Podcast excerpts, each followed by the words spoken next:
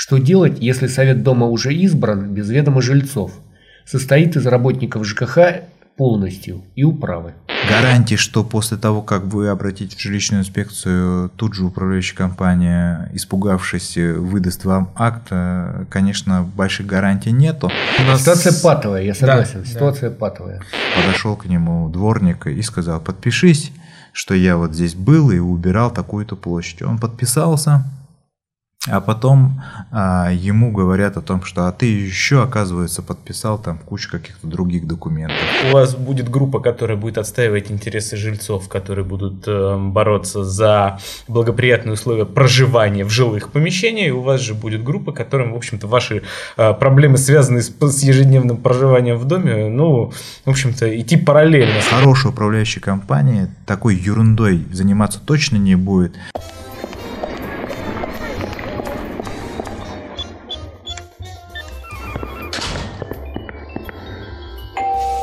Там? Подкаст «Просто о ЖКХ». Канал с актуальной информацией о жилищном законодательстве. Понятно, наглядно, легко. С вами вновь подкаст «Просто о ЖКХ», подкаст, в котором мы простыми словами рассказываем про сложные жилищные законодательства. Мы получили хорошие отзывы на наш предыдущий выпуск, в котором мы отвечали на вопросы, которые нам поступали через соцсети, поэтому мы решили этот формат немного повторить – но воспользуемся в данном случае не только своими знаниями, но также пригласили к нам в гости э, Чингиза Царинжапова, он заместитель начальника департамента ЖКХ и ГЖН Томской области. Здравствуйте, Чингиз. Здравствуйте. Да. Привет, Чингиз. Чингиза вы могли уже видеть в наших предыдущих э, передачах, когда мы обсуждали деятельность э, государственного жилищного надзора. Совсем свежий вопрос, задали нам его в Ютубе. Подскажите, как собственнику запросить акты выполненных работ? Чем аргументировать свое требование? Видимо, акты выполненных работ, которые выполнены управляющей компанией в рамках исполнения договора управления. Ну да, скорее всего, хотя у нас э, есть акт, который соответствующим приказом Минстроя утвержден, и э, Советы домов часто запрашивает именно данный акт. Есть такая практика, когда эти акты не заполняют управляющие компании. И, соответственно, они прямо настаивают на том, чтобы данный примерный акт о выполненных работах и услугах, чтобы управляющая компания обязательно подписывала у председателя Совета Дома. Вы знаете о том, что у нас есть э, статья э, про Совет многоквартирного дома, 161.1, где как раз председателю Совета Дома дано право да, подписывать акты выполненных там, работ, которые выполняла там управляющая компания. И, конечно же, э, я понимаю человека, который вот сейчас пишет, да, что а, эти акты выполненных работ ему нужны, и ему они нужны для того, чтобы а, выполнять свои контрольные функции, выполнять общественный контроль. То есть не имея актов, а, не имея а, соответствующих договорных документов, конечно, очень тяжело получается осуществлять контроль. То есть ты не знаешь э, тех параметров э, заказа, которые потом хочется сверить там с фактом, да, то есть заказ он размещен, параметры заказа размещены в договоре, а параметры э, исполнения этого заказа размещены в акте, и соответственно ну, хочется получить э, данные документы. Управляющая компания заинтересована, э, разумеется, данные документы каким-то образом зажать, чтобы э, контролирующее лицо не могло там сверить там, заказ с фактом выполнения. И такой случай может быть именно у нерадивой управляющей компании, которая что-то не так сделала, не доделала и, соответственно, пошла на такой шаг, что акт не оформила соответствующим образом или внесла в данный акт какие-то недостоверные данные. И поэтому у нее там появляется вот эта мотивация каким-то образом а, данный документ зажать и желательно вообще, наверное, уничтожить и так далее. Нередко председатели Совета домов попадают в такую ситуацию, когда ну, не дают управляющей компании данные документы. И понятное дело, что у нас есть э, правила осуществления предпринимательской деятельности по управлению домами, там постановление да, 416, и в соответствии с которым э, э, и совет дома, и собственник могут официально обратиться в управляющую компанию по запросу и получить э, соответствующие документы. И если... А что, что значит официально? Это значит написать письмо по да, почте отправить? Да, официально написать письмо, либо прийти в офис и под роспись и э, с регистрацией там, отдать в офисе, либо э, все зависит от того, какой там настрой взаимодействия с э, управляющей компанией. Если идет конфронтация, то лучше, конечно, каждый шаг свой фиксировать э, с, с точки зрения там, юридического момента. Да?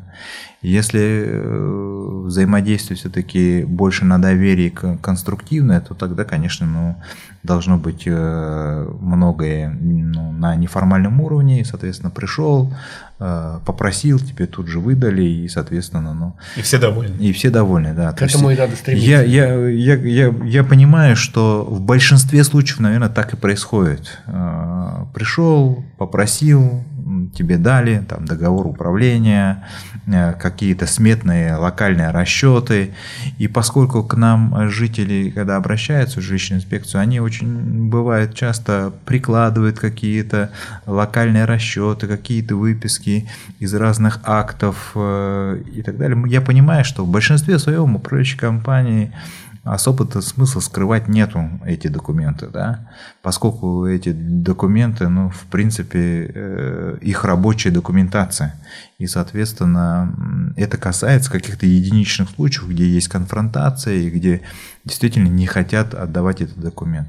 Я рекомендую, конечно же, делать официальный запрос фиксацией вручения, можно это сделать там заказным письмом и ждать, собственно говоря, официального ответа. Если официального ответа не поступает, то тогда нужно все это прикладывать и уже обращаться в жилищную инспекцию. Гарантии, что после того, как вы обратитесь в жилищную инспекцию, тут же управляющая компания, испугавшись, выдаст вам акт, э, конечно, больших гарантий нету, но то, что управляющая компания не отреагировала на данный запрос и соответствующим образом не ответил, это само по себе является э, правонарушением, нарушением э, требований к данному виду деятельности. И, соответственно, здесь жилищная инспекция обязательно там примет меры.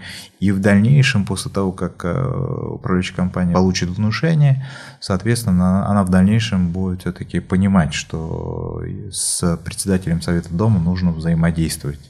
Так, Чингис, не обязательно это может быть председатель Совета Дома. Кстати, скорее всего, в данном случае речь как раз идет про рядового собственника, которому действительно зачем-то понадобилось выяснить, э, какие работы выполнялись и сколько на это средства потрачено. Ну, не случайно, Сергей, была такая заметочка «зачем-то». Я сторонник того, чтобы э, все-таки взаимодействие с управляющей компанией шло через Совет Дома. Но для этого Совет Дома и создан, чтобы представлять э, большую неорганизованную массу людей. А Совет Дома предполагается, что это профессиональный посредник между профессиональной управляющей компанией и непрофессиональными людьми. И люди, которые, я не знаю, там проживают в домах и имеют самые разные профессии, учитель, врач и там э, бухгалтер и тому подобное, да, но зачем им прямо уж сильно вникать в управление домом, когда можно э, уполномочить, во-первых, людей, которые имеют время для того, чтобы контролировать управляющую компанию, и они проходят, как правило, специальное какое-то обучение при органе местного самоуправления, и у них какой-то, ну, есть контакт э, с э, сотрудниками управляющей компании, и у них больше шансов э, получить э, вот этот, ну, нужный документ, чтобы посмотреть там что-то сделано или не сделано и так далее.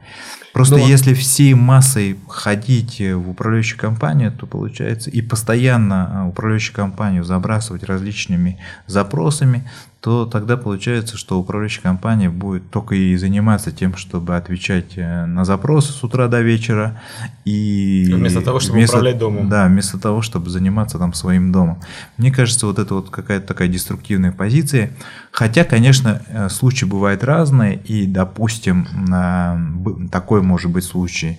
А, совет, Человек совет не подписывал акт выполненных работ ну, например, подошел к нему дворник и сказал, подпишись, что я вот здесь был и убирал такую-то площадь. Он подписался, а потом а, ему говорят о том, что а ты еще, оказывается, подписал там кучу каких-то других документов, а, кучу других актов. А, он хорошо помнит, что подписал один документ, остальные не подписывал, и хочет убедиться в том, что он не стал там заложником а, вот этой грязной коммерческой деятельности управляющей компании. И я рекомендую в таком случае, конечно, да, то есть, э, как я и сказал, обращаться официально в управляющую компанию, и если управляющая компания не реагирует, то идти в жилищную инспекцию. Подчеркну и честно скажу, что получить тот документ, который управляющая компания не хочет э, выдавать, ну, э, очень минимальный. Почему? Потому что этот документ может быть в любой момент уничтожен. Мы утерян, это, да, либо сгорел, утерян. С, промок. Ну, самое, самое банальное, мы переезжали и куда-то он потерялся. И все, да. вот, и переезжали. Или у нас был сотрудник, который уволился и все документы забрал с собой. И мы... А это таких, основание. Таких того, отмазок что... может быть масса, и, скажем так, это все неформальные вещи, да, а вот формальные вещи это, значит, э, если есть документ и этот документ был, то нужно выдать. Если он был утерян, то нужно восстановить. А, если акт составлялся во исполнении какого-то договора, если есть реквизиты, то давайте восстанавливайте и так далее, понимаете? Ну, вот это все можно, в принципе, в рамках а, контрольно-надзорного мероприятия отрабатывать. Слушай, но тем не менее, право такое затребовать у управляющей организации акт выполненных работ есть у любого собственника. Да, конечно, у любого собственника, потому что а, любой собственник является стороной договора управления, а в рамках договора управления есть обязанности управляющей организации взаимодействовать э, с заказчиком их услуг. И, и это а, чуть ли не священное право, извините меня, а, собственника, который заказал соответствующие услуги хочет убедиться в том, что эти услуги оказаны. А как убедиться? Э, достаточно посмотреть акт и сверить этот акт э, с теми реальными изменениями жилищных условий, которые произошли. Ну, например, э, отремонтировали подъезд. Все, берем акт, идем в тот подъезд и смотрим. Что, сделали? Что сделано, сколько квадратных метров покрашено, сколько квадратных метров плитки уложено, сколько перил заменено, сколько... В общем, без этого акта, конечно, сложно проверить, э, сколько все-таки реально должно было быть Чингис, сделано. Раз уж мы начали реконструировать эту ситуацию угу. и про ремонт заговорили, а можно ли при выявлении несоответствия указанного в акте э, объема работ и того, что было реально сделано, допустим, покрашено, да, не 10 метров, как указано, а 2, э, в госжилинспекцию можно на это заявить? Или это будет э, как раз административно-хозяйственная деятельность управляющей организации, куда лезть нельзя? Ну вот называют это так, финансово-хозяйственная деятельность, вмешательство в финансово-хозяйственную деятельность. А, со стороны именно жилищной инспекции это так будет выглядеть, если мы э, будем в рамках проверки задавать эти вопросы. Но если речь все-таки идет о банальном воровстве, то, конечно, это признаки уголовного преступления, и, соответственно, ну, этим должны заниматься, конечно, правоохранительные органы. То есть и, это в прокуратуру надо Да, писать. в прокуратуру а, и в АБЭП, в зависимости от того, о каком нарушении идет речь. То есть, если все-таки это а, финансовое нарушение, то лучше всего, конечно, обращаться в АБЭП, говорить о том, что по липовым документам как кажется, как кажется, да, потому что не доказано, соответственно, не, не, нельзя однозначно утверждать, что совершено преступление. Но вот э, нам кажется, мы сверили все документы, посмотрели факты, нам кажется, что какое-то количество средств наших, в данном случае э, формулировка наших, она очень даже уместна, потому что собственники и формируют бюджет дома. Им кажется, что вот эти средства растрачены э, и ушли в чей-то э, хитрый и коварный и ушли. карман. И ушли. Да. Хорошо, давай к следующему вопросу. В нашем доме незаконный пристрой. Обращались в УК. Те ответили, что решение было узаконено пять лет назад на общем собрании. Но такого собрания в нашем доме не проводилось или было подделано. Можно ли, не обращаясь в суд, установить, было ли такое решение и насколько оно законно? Общее собрание может принимать решение о реконструкции многоквартирного дома. И, соответственно, эта процедура такая очень непростая. Соответствующие должны быть проектные документы, проектная документация связана вообще с реконструкцией. И если многоквартирный дом был в первоначальном состоянии и после в реконструируемом состоянии там появилась все-таки эта пристройка, то тогда да, то есть э, надо все-таки выяснять, было ли такое собрание, насколько был кворум и... Кворум две третьих. Да, да, э, разумеется, две третьих. А, почему? Потому что речь идет о реконструкции, да, и, соответственно, должно быть обязательно квалифицированное большинство. У нас конструкция общего собрания так устроена, что чем сложнее вопрос, тем больше нужно собрать там голосов, да, там по капитальному ремонту, тоже квалифицированное большинство. А если отказаться вообще от э, части общего имущества, вообще 100%. то вообще 100% там, и так, так далее. подожди, подожди, давай вернемся к протоколу общего собрания. Вот ну, это ты меня вводишь э, в сторону. Итак, э, да, давай. Значит, реконструкция. Если все-таки речь идет именно о такой пристройке, которая появилась в результате реконструкции, то тогда общее собрание легитимно решать данный вопрос. То есть этот вопрос относится к компетенции общего собрания. И, соответственно, смотрим дальше. То есть был ли кворум, дальше смотрим, насколько все процедурные моменты были соблюдены, потому что у нас оспорить э, решение общего собрания можно как по признаку ничтожности, так и по признаку оспоримости. Да? То есть отсутствие кворума это сразу говорит о том, что решение ничтожно. А вот оспоримые вещи, там нарушен порядок э, информирования, уведомления о проведении общего собрания. Процедура, э, подсчет. Процедуру, подсчет, счетная комиссия как-то не так сработала и так Слушай, далее. Но... Все эти вещи, конечно, а, а, без суда не обойдутся. Надо будет идти в суд по признакам оспоримости. Прежде чем что-то оспаривать, нужно его где-то найти. А могу ли я обратиться в управляющую компанию с обязательным требованием мне такой э, протокол предоставить? Они обязаны предоставить? А, да, обратиться вы можете. Если а, такой протокол есть, управляющая компания обязана вам выдать. Если э, этого протокола у самой управляющей компании нет, ну, соответственно, вы получите ответ, что данного протокола нет. И, соответственно, надо идти в жилищную инспекцию э, в расчете на то, что инициатор данного собрания э, мог, э, минуя управляющую компанию, сдать на хранение данный протокол в жилищную инспекцию. Но не в этом случае, потому что здесь вопрос идет о том, что 5 лет, 5 а, лет назад прошло, а, да, тогда 5... еще не было такой нормы и mm-hmm. такого такой, такой обязанности, не подкрепленной санкциями, ну, да, да, нести да, протокол. Да, поэтому... и дальше просто получив протокол. Нет, наверняка... хотя вот нашу инспекцию несут э, всякие разные протоколы, в том числе и разных бородатых годов. На всякий случай. На всякий да, случай. Понятно. Я уверен, что если такая необходимость возникнет, управляющая компания нарисует э, протокол, он появится, даже если его не было. Тогда надо будет смотреть, насколько он вообще легитимен, там, легитимен да, отвечает там, всем требованиям, которые к протоколам по таким важным вопросам. А вот вообще в двух словах, каков алгоритм? Если у дома появилась э, незаконная пристройка, жителям кажется, что такое решение не принималось, как э, поступить? Через э, как начать борьбу с управляющей компанией, чтобы эта пристройка либо была согласована таки с жителями, либо была демонтирована? Ну, Формулировка «борьба с управляющей компанией», я думаю, что она э, неправильная, потому что э, не всегда, наверное, управляющая компания участвует именно в этих э, неприятных для жителей событиях. Может быть, даже управляющая компания сама заинтересована выявить лицо, которое самовольно возвело данную пристройку и убрать с территории.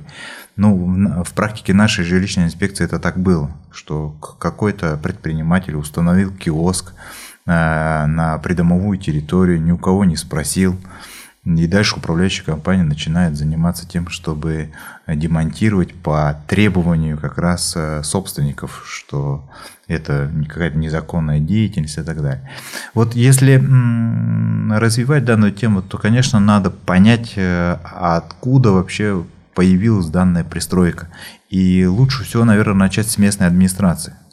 То есть э, сделать как раз туда запрос, что у, на территории э, поселения, города появилась вот такая вот пристройка.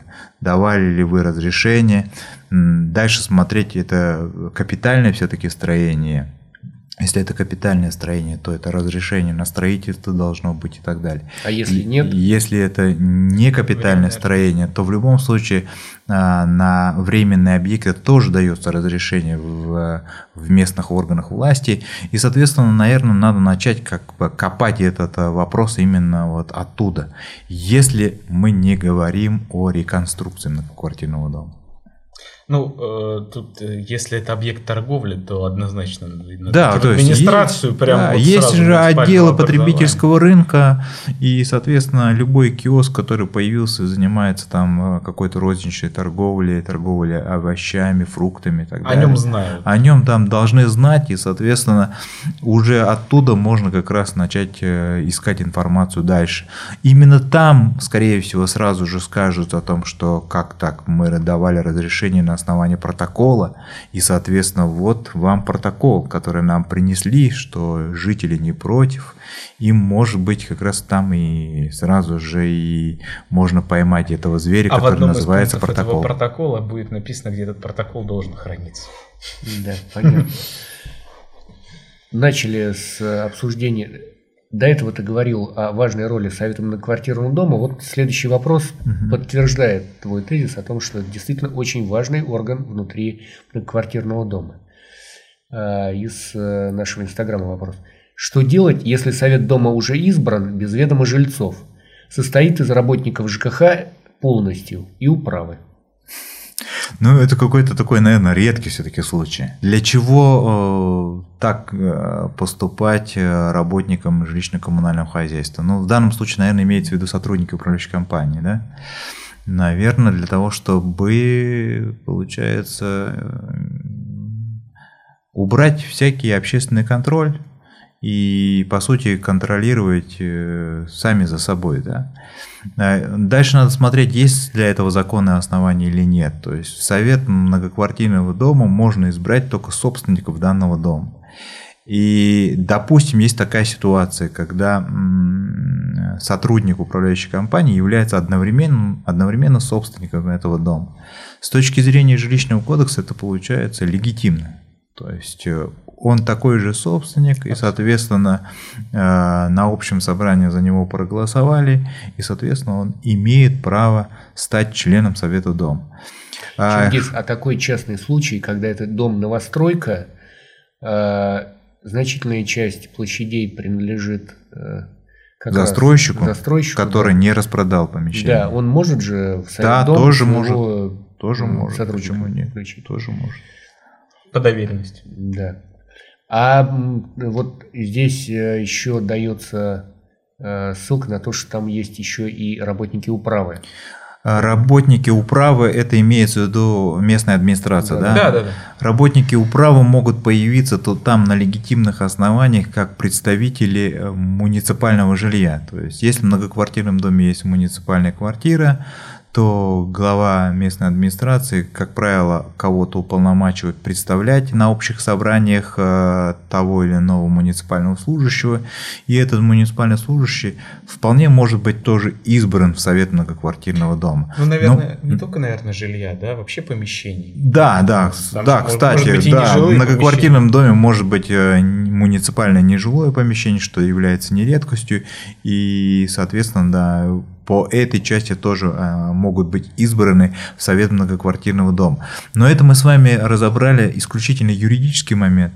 Но на то она и жизнь, что она должна учитывать не только юридические моменты, но и, например, там, классические законы управления.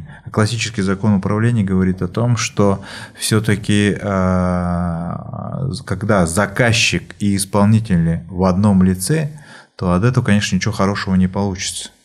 И, соответственно, в совет многоквартирного дома должны попадать не работники управляющей компании, и любая адекватная и разумная и управляющая компания, которая пришла на рынок всерьез и надолго, она никогда сама э, этого делать не будет, потому что она понимает, что тем самым она просто подмочит себе репутацию, вызовет абсолютное недоверие к своей деятельности и так далее.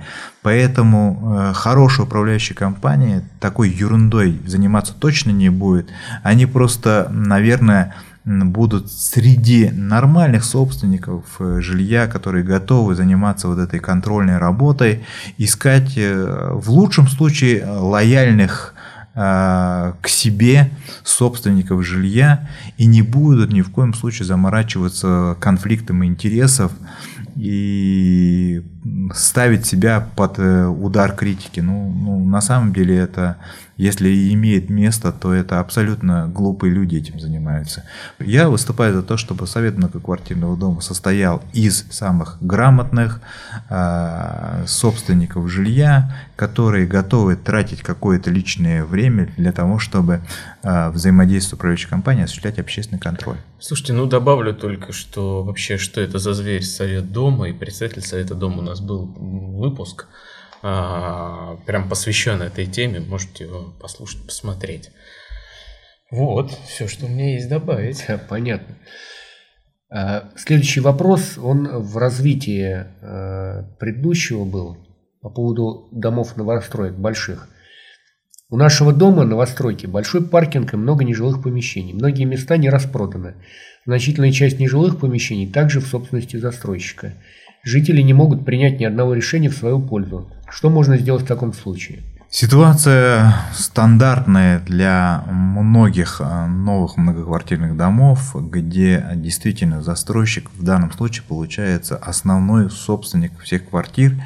И поскольку застройщик основной собственник и обладает, по сути, контрольным пакетом голосов. акций и голосов э, в этом своеобразном акционерном обществе, то до тех пор, пока там не появятся, получается, другие собственники э, жилых и нежилых помещений, наверное, ситуацию поменять будет очень сложно.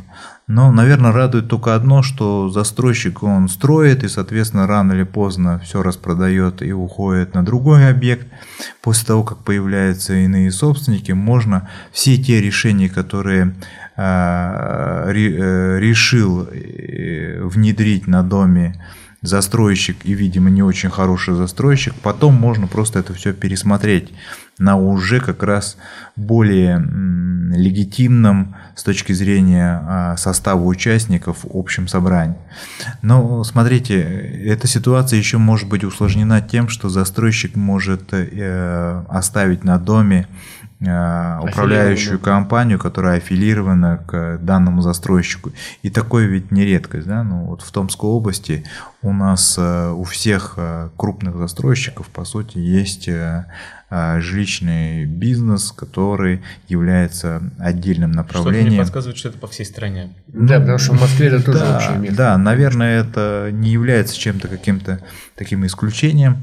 Там, там, конечно, есть свои плюсы и есть свои минусы. Один из минусов, понятно, что застройщик создает данную управляющую компанию, чтобы управляющая компания как-то сдерживала поток претензий относительно качества строительства и как можно меньше там претензий поступали, поступали по гарантийным обязательствам. И, и это в какой-то степени ну, застройщику выгодно, потому что управляющая компания является ну, каким-то таким буфером. Да? Но есть, правда, и плюсы. Есть, есть. Да, данная управляющая компания, она лучше всего знает этот дом данная управляющая компания, если она хочет э, остаться на этом доме и после истечения гарантийных обязательств, и развивать данный жилищный бизнес э, как самостоятельное управление в крупном строительном холдинге, то она никогда не будет, опять же, злоупотреблять в плане э, выполнения вот этого функции буфера, да, а может быть даже играть на то, что все-таки убеждать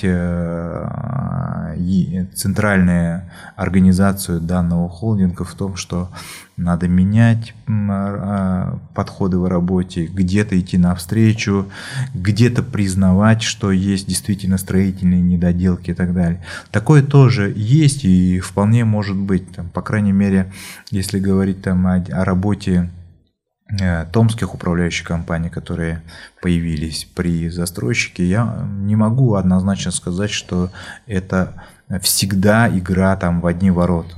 Это всегда э, попытка все-таки держать баланс и э, развиваться там дальше как крупное жилищное направление, жилищный бизнес внутри какого-то там крупного строительного холдинга. Поменять эту ситуацию можно будет тогда, когда а, поменяется состав все-таки участников общего собрания. Я добавлю, ну, буквально, да, то есть на самом деле после того, как будут реализованы все помещения, не факт, что проблема может решиться, потому что если у вас под домом многоуровневый паркинг, да плюс еще нежилые помещения, когда вы будете выходить на общее собрание, у вас появятся две крупные группы, которые будут противодействовать друг другу, собственникам, и это будет единый объект с единым кадастровым номером.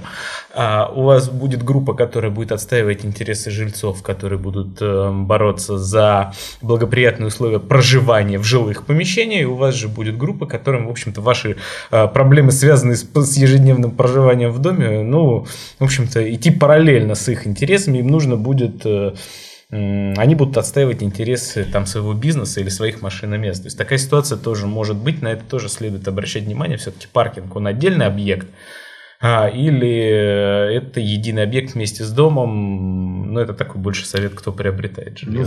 Ну, как бы следуя логике застройки, конечно, владельцы паркинга, как правило, это те же самые жильцы дома, поэтому, скорее всего, э, ситуация будет более-менее ровная. Ну, если бы у нас... Ситуация патовая, я согласен, да, ситуация да. патовая. Не, если исходить из того, что э, у э, собственников нежилых помещений свои цели, а, создать благоприятные условия для своего маленького там бизнеса, да, там или не маленького, это да, или не маленького, да. А, а, а у собственников квартир совсем иногда противоположное желание, что нам нет тут никакой деятельности, не надо, мы хотим просто здесь комфортно да. и безопасно Зачем магазину жить. Э, детская да. площадка, например? И все, и, соответственно, да, ну, противоречия интересов. И из, из противоречия интересов очень сложно выйти.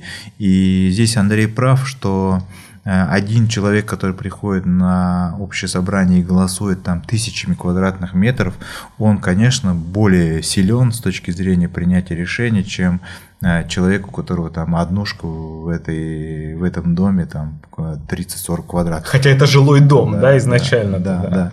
И здесь, конечно, да, Андрей прав, что в дальнейшем могут и продолжаться эти сложности. И поэтому, может быть, и экспертное сообщество и начало обсуждать вопрос по конференции, что на конференции можно выдвигать там делегатов, что делегаты могут выбираться там по определенной норме представительства.